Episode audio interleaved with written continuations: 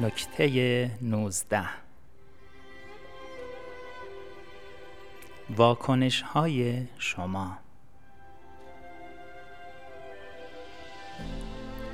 فکر کردن به عکس العمل‌هایتان در مقابل مشکلات متفاوت قبل از پیش آمدنشان بسیار مفید خواهد بود.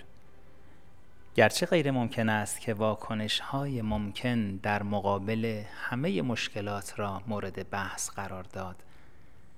در ادامه فهرستی از مشکلات معمول آورده شده است. به واکنش خود در هر یک از موقعیت‌های داده شده بیاندیشید و عکس العمل مناسب را برنامه ریزی کنید.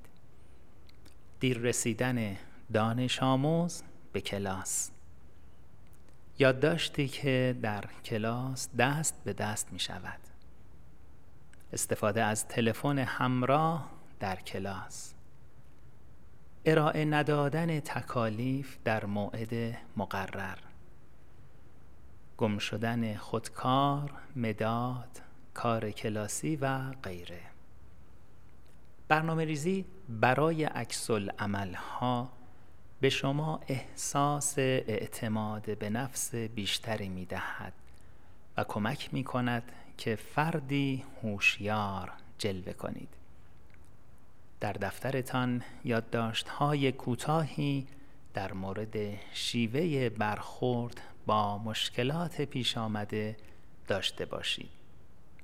به این که چه بخش از عکس العمل هایتان درست بوده و این که فکر می کنید چگونه می توانستید موقعیت را بهتر مدیریت کنید توجه کنید.